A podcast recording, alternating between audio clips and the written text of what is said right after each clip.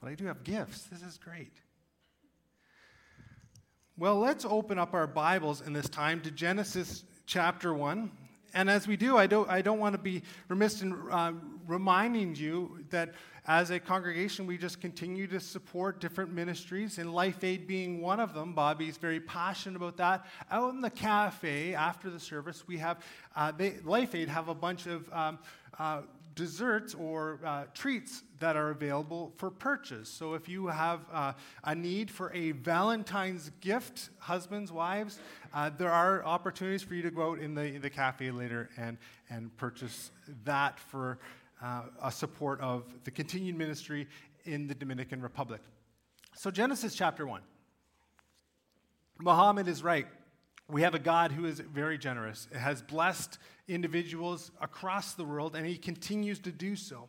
And we have one common bond. The same God is the God who created all things. We all believe in Genesis chapter 1, verse 1. And so, as we begin to read this, I really want to highlight the thought what we're really focusing on today is what Jesus teaches us in the Old Testament. Genesis is part of the Old Testament, of course. These are the first words that were recorded and penned for us to continue to believe in. So, welcome to week two of what Jesus teaches us in the Old Testament. And last week we ta- talked about the journey that helped, us, uh, helped us to discover the Shekinah glory and how we can't help but be moved when He shows up. Better yet, when the presence of God shows up, we can't help but be moved. When that, within that message, we talked about the Ark of the Covenant. The box later contained the Shekinah glory. So, Genesis chapter 1 1, and we'll begin to see how this Shekinah glory came to be. In the beginning, God created the heavens and the earth. Now the earth was formless and empty. Darkness was over the surface of the deep, and the Spirit of God was hovering over the waters. And God said, Let there be light and there was light. God saw that light and it was good, and He separated the light from the darkness. Let's focus in on chapter, or verse 1 for just a little bit. Before we do, let's pray. Father God, I thank you for the book of Genesis, how it explains to all of us who believe in a creator how creation happened. Creation happened because of you, God because of the Alpha and Omega. You are the beginning and the end. You are the creator of all things, the sustainer of all things. And God, as human beings, we just try to figure you out. You are complicated, but simple in some ways too. And so let us discover the simple parts of you today the light, the light that came into this world because of creation. Do what you need to do, Jesus to soften people's hearts to understand what Jesus teaches us in the Old Testament. In your name we pray. Amen.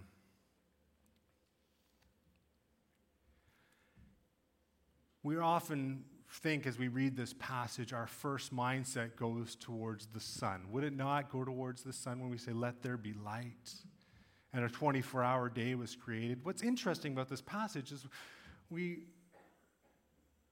think sun, but yet there is no sun that is created. The sun is not actually created till three days later. Here, in this moment, we have the fact that God created light. Verse 5 goes on God called the light day, and the darkness he called night, and there was evening, and there was morning the first day. Yet, there was no source of light that we can actually see. There is nothing but light. As you guys know, I, I, enjoy digging a little bit deeper into the original Hebrew. Again, the, the original Hebrew would have been written in, in such that we as English translators try to figure it out and use words to replace the Hebrew words. The Hebrew word here for light is or O R. And this idea of or is separated from another word called Maor, M A O R. Later, when we read about the sun being created, the word that Hebrew is eh, used in Hebrew is Meor. But here we just have this or. I'll go on to continue to explain that in just a little bit. But we have to begin to think outside of the box when we begin to try to see what Jesus teaches us in the Old Testament. You ever buy something from IKEA? Now, for me, I'm pretty good at following instructions once I can't figure out how to do it without instructions. You know what I'm talking about? Because often for me, I just rip open the box and I start throwing pieces together, and all of a sudden I, I start, this isn't making sense. And then I go back to step one with already knowing that I'm probably on step 22, having missed probably 10 steps along the way. That's how I operate as a human being. And when I can't figure it out, I get into the instructions. But for me, I get ahead of the instructions. Am I the only one? that seemed to be a male dominated voice we get lost in the instructions or without the instructions. And I love this little picture within that the confusion, and then all of a sudden the gentleman calling up and saying, I need more help. And that's for us the way we need to look sometimes at the scripture. We need to call for help because we unfortunately get ahead of God. Exodus chapter 25. Exodus chapter 25. In Exodus chapter 25, verse 10 to 20, God is in the process of laying out the IKEA instructions for a place called the tabernacle, the tent of meeting, the place that would be the central focus. In this period of time, the Israelites are past the Exodus. They've crossed the Red Sea, and um, Moses has uh, you know, brought the people to a place where now it's time to live life with God, but in the desert. And so Exodus chapter 25, which is pre is post, you know, comes pre the conversation we had last week about Exodus chapter 33 and the Shekinah glory, God is preparing them for the Shekinah glory, for his presence. So he gives instructions, and these instructions from God really are laid out like IKEA instructions. Exodus chapter 25, verse 10 to 20, is the instructions on how to make the ark. Verse 10 says, Have them make a chest of acacia wood, two and a half cubits long, a cubit and a half wide, and a cubit and a half high. Overlay it with pure gold. The instructions continue on into verse 20, where it says that the cherubim are to have their wings spread upward, overshadowing the cover with them. The cherubim are to face each other, looking toward the cover. I talked about this last week, and there's a picture of the Ark of Covenant up on, up on the screen right Those are the cherubim. They were over top of what we'd consider the atonement seat.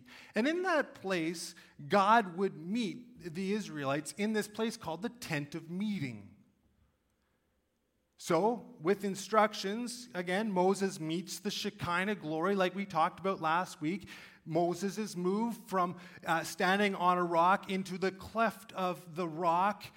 And that was what God did. And what the idea there is when the Shekinah glory shows up, when the presence of God shows up, even today, when the presence of God shows up, we can't help but be moved. And so Moses comes down from the mountain in that story, and his face is radiant, so radiant that he has to put a veil on his face. Like he has to cover his face. He's so radiant. And then people begin to say, okay, there's a reality to this presence of God. That God, when he shows up, it's, it's, it's, it's powerful. And so we got to contain this somehow. We got to we gotta, we gotta do something to protect ourselves. That's why Moses was wearing this, this veil over his face Exodus chapter 31, verse 1 says, okay, let's go ahead and build this ark. These instructions have been laid out. And so, Exodus chapter 31, verse 1 Bezalel was the man instructed to make the ark. And so he made the ark with acacia wood, two and a half cubits long, a cubit and a half wide, and a cubit and a half high. He was a good man. He followed the instructions. He overlaid it with pure gold. You following the, the, the pattern here? And as he's building it, going on to um, verse 9, again, the cherubim had their wings spread upward, overshadowing the cover with them, and the cherubim faced each other, looking toward the cover. So they made the Ark of the Covenant. They built it.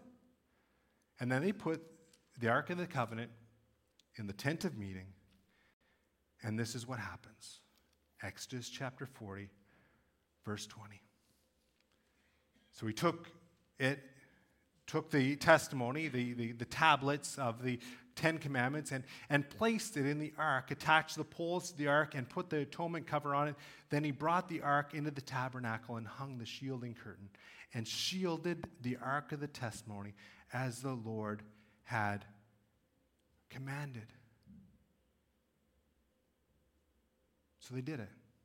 They followed the instructions. They did what they had to do. A little bit later on in verse 34, something happens. Then the cloud covered the tent of the meeting, and the glory of the Lord filled the tabernacle. Moses could not enter the tent of meeting because the cloud had settled upon it, and the glory of the Lord filled the tabernacle that same glory that passed Moses by and, and moved Moses from a cleft into the cleft of the rock, that same, same glory. I can't help but think that that glory has been ever existent. Ever since Genesis chapter 1, that kabod, the kabod, the Hebrew word again for glory, Shekinah, kabod, this glory of God, this, this powerful force, the force that, that no matter what religion you come from, there's this feeling that there is something more than us that exists. This is the kabod, this is the glory of God. But unfortunately, what happens is we move from kabod, we talked about it last week with the child named Ichabod. We move from glory to missing the glory. I have a major question that it came to my mind on Monday as I'm preparing this message. See, you take the glory and you put it in a tent and you cover it over with a very thick curtain. You can't see the glory anymore. And we move closer and closer to Ichabod. Why did God tell Moses to put the ark in the Holy of Holies, which is what they called it? Why did he do this? Well, first of all, it was for our protection. The idea here is this, the emphasis on God's holiness. This restricted access to the Holy of Holies underscored the holiness and transcendence of God. It communicated that God is not to be approached casually or flippantly, but with reverence and awe due to his purity and majesty. This is who God was. The other was the role of mediation. The high priest served as a mediator between God and the people, representing the community before God and vice versa. The rituals performed by the high priest, especially on the Day of Atonement, facilitated reconciliation and forgiveness of sins. It's a lot of heavy words, but it fostered a renewed relationship between God and his people. And then there was the symbolism of access. While physical access to the Holy of Holies was limited, the symbolism conveyed the broader truth that God desires to dwell among his people and be accessible to them. The tabernacle or the tent of meeting, it was complex and whole, but with various courts and chambers, it was confusing. But in all, God just wanted to be with his people. And in all, it really leads us toward this one really important factor about what Jesus teaches us in the Old Testament. This whole conversation about the glory and the Ark of the Covenant and putting the Ark of the Covenant in the tent, tent of meeting and, and almost creating a separation was about this an anticipation of Christ's mediation. an anticipation that Jesus was going to do something special to come into our lives. The arrangement of the tabernacle system foreshadowed the role of Jesus Christ as the ultimate mediator between God and humanity through his sacrificial death and resurrection. Jesus opened up direct access to God for all believers, eliminating the need for a human high priest to intercede, on our behalf. He became the glory, the light. We'll go on to explain that a little bit more. But in, in our terms, for travelers, we understand this a little bit. When I mention the word Air Canada, what's the first thing that comes to mind? Lost luggage, would that be a common trait? It's happened to us before. It does amaze me, though, that they can't get the luggage back to you somehow. I don't know how they lose it in the first place. I don't get that at all, especially if you're just making a trip from Toronto to, to, to, to Moncton or to St. John or wherever you're going. They lose luggage somehow.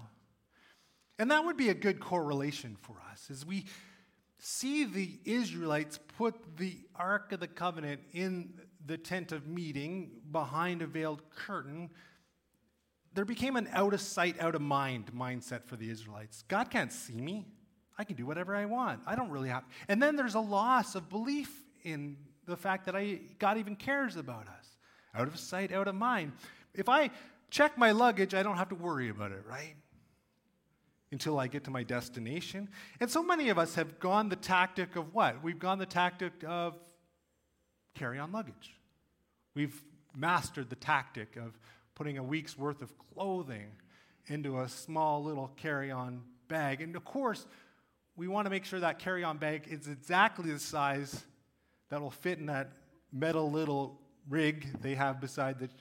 And if it doesn't, they'll check it in anyways. So we want to make sure it's the perfect size.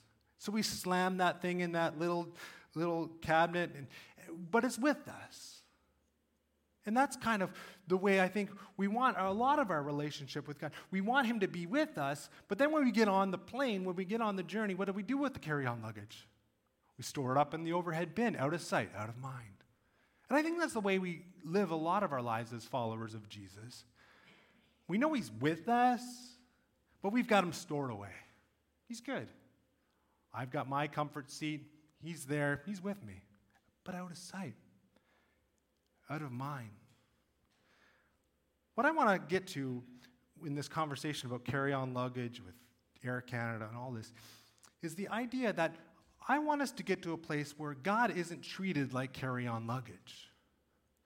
That God really wants to be part of our journey as human beings. Like, for example, Joshua chapter 3, when they crossed the Jordan River for the first time, the glory did something special. As the priests who were carrying the Ark of the Covenant stepped into the, the, this Jordan River that was overflowing because of the flood stage, the water separated. It dried up, and then the priests were able to cross the Ark of the Co- with the Ark of the Covenant, and all of the Israelites crossed together. The glory did something special when they carried him with them. The Battle of Jericho, seven times they walked around Jericho for seven days, and the Ark of the Covenant was with them. The glory of God did something special. Now, I don't know how bright the Ark of the Covenant was. I mean, the only correlation I might have is sometime in April, school is getting let out early because of what? The solar eclipse. Now, they say they let school out early because the kids, they're, they're worried that if the kids stare at it for any period of time, I'm not going to mention any names of people that stared into this, this solar eclipse at this point, but there's a, there's a, um, a temptation to do so. And then there could be a, some damage that happens. I don't know how bright the Shekinah glory was. But my picture is it was something along those lines. That's how bright it was. And so God needed to set up this protection, of course, putting it behind this veil. And wherever this ark went, the presence of God would go. How bright was this? I don't know. What was this light? Well, that's what I want to dig into just a little bit. As we go back to Genesis, what is this Shekinah glory afterwards? It's a light, a powerful light. Let's go back to Genesis chapter 1, when God created the light. Verse 3 says, Let there be light. And there was light. The or. That's the Hebrew word. Genesis chapter 1, verse 14 uses the word meor. Verse 14 says, And God said, Let there be lights in the expanse of the sky to separate the day from the night. We use the same English word, light. And I think that it means it just a little bit. Or versus meor, we use light and light. So for us as English people, we're a little confused by this. It's in the same word. And that's sometimes why we get to the place where we actually believe that the sun and the moon were created on day one and a 24 hour day ensued from that point. My question is if there is no sun and moon, how long was the first day? If the sun and the moon create a 24 hour day, and that doesn't happen until day four, what happened on the first three days? There's an extended period of time possibility here. But let's not, that distracts me from the idea of or versus meor. Meor is the word used to describe the sun. Hmm. What is this light and where else does it show up? This or light also shows up in Exodus chapter 10, verse 22. This Exodus chapter 10 verse is when the plagues are happening across all of Egypt one plague comes on, and it's called the total darkness plague. God sets up that there is total darkness, and it says in verse 10, verse 22, it says, So Moses stretched out his hand towards the sky, and total darkness covered all of Egypt for three days. No one could see anyone else or leave his place for three days, yet all the Israelites had or, had light in the places where they lived all the Israelites could see. Is this the same glory that we call Shekinah? Is this potentially something that Jesus is doing way back?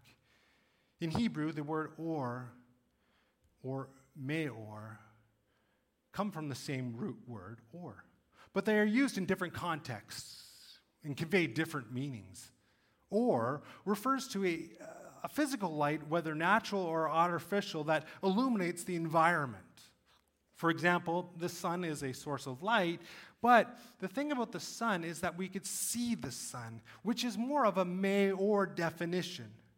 Meor is typically used to refer to an independent celestial light source, such as a star or galaxy, and you can actually see where the source is. For example, the light bulbs in this room. We know that they're light bulbs and they know that they provide light. The thing about or is there is nothing to prove where the light is coming from. It's almost confusion. Despite the shared root, there are different meanings and concepts in the usage in the Hebrew language, or has an unexplained source that just appears out of nowhere or is unexplainable. Isn't that how we sometimes describe God or Jesus? Well, Meor is based on being able to explain where the light comes from. And I think that's the struggle with a lot of people who can't believe in Jesus, is because we need facts. We need to know where the source is. We need to know that it's just not a miracle, that there's something to prove it. And that's the Meor light we're trying to, to seek. We're trying to find a Meor Jesus, but Jesus is an or light.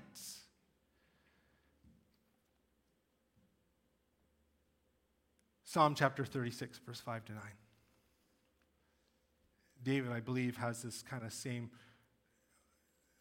little bit of confusion when it comes to the difference between the two sources of light. Psalm 36, verse 5. Your love, O Lord,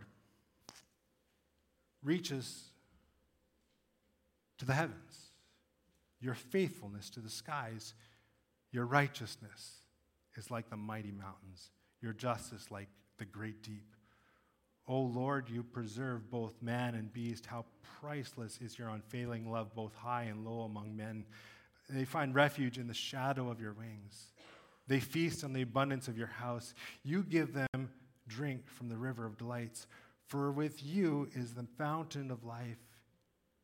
In your light, we see light. That same light. But we live in this I want proof. Isaiah chapter 2, verse 5 says, Come, descendants of Jacob, let us walk in the light of the Lord. Isaiah 9 2 continues with the people walking in darkness have seen a great light. On those living in the land of the deep darkness, a light has dawned. Isaiah keeps going in verse chapter 42, verse 6. I, the Lord, have called you in righteousness. I, I will take hold of your hand. I will keep you, and I will I'll make you a covenant to the people and a light for the Gentiles. To open eyes that are blind, to free captives from prison, and to, and to release from the dungeon those who sit in darkness. Fast forward to the light. Fast forward way past the days of out of sight, out of mind. Because for the next 3,000 years, the presence of God lived behind a veiled curtain. Out of sight, out of mind, like our carry on luggage sitting over in the overhead bin. My challenge today is, is we've gone now to the direction, thanks to Flair Airlines, where we've now learned how to pack all of our week's supply into one little backpack. Carry it with us. You got to store that thing by your feet. You got to have that with you at all times, and, unless you want to pay for it. I'm talking about having the presence of God with us at all times, not out of sight, out of mind, but with us. I believe in the Old Testament they lived in this kind of mindset where God is stored somewhere, we're not sure where. Sometimes we as followers live with Jesus in our overhead bin. But what I'm suggesting now, today, is we need to live with the light. John chapter 8, verse 12. Again, Jesus spoke to them, saying, I am the light of the world. Does that make a whole world of difference now? Going back to Genesis chapter 1, verse 3, does that make a whole lot of difference to you now? We don't know How? Jesus does it. And that becomes that or mindset. I am the light of the world.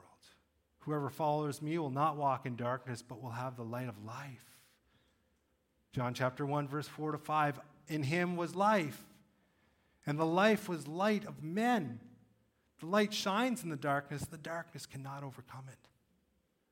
John 12, 46. I have come into the world as light so that whoever believes in me may not remain in darkness. Matthew 4 16. The people dwelling in darkness have seen a great light. This is the or light, it's unexplainable. We can't justify it with facts. It's unexplainable. And for those dwelling in the region of the shadow of death, on them a light has dawned. Luke chapter 9, verse, or Luke chapter 2, verse 32. A light for revelation to the Gentiles and for glory to your people, Israel. What did Jesus teach me in the Old Testament? I think he taught me that he is the light, the unexplainable light of God. Let's pray and invite the worship team to come forward and lead us through this last song. Father, I thank you that in the beginning you created the heavens and the earth. And although the heavens and the earth were formless, the Spirit hovered over those waters and began the process of creation. Father, you were always existence. Father, you created something called light and became a community of three in one. And I thank you for that light being the light of the world. Sometimes we wish it could be explained, but yet it's a light that just has an unknown source to a lot of people. I thank you that you've revealed to many of us that that source of light is your son, Jesus, and that you have always been there, and that you were there when the priests crossed the Red Sea, Jesus. You were there when you walked around Jericho with your people. You were there with Moses, and you put him in the cleft of the rock to protect him. You were always in that tent of meeting. But the most important place you found yourself was the cross. And when you cried out, It is finished, the veil was torn, and the light became available to all that call on your name. I thank you you made that light available, even though it's unexplainable, even though that we don't know where it's coming from. You are the or light. And you help us walk through this dark world. So I thank you for that, Jesus. And I pray that as we walk out of this place, we carry you everywhere we go, just like they did back in the days of Jericho. And you'll keep making walls fall down. In Jesus' name we pray. Amen.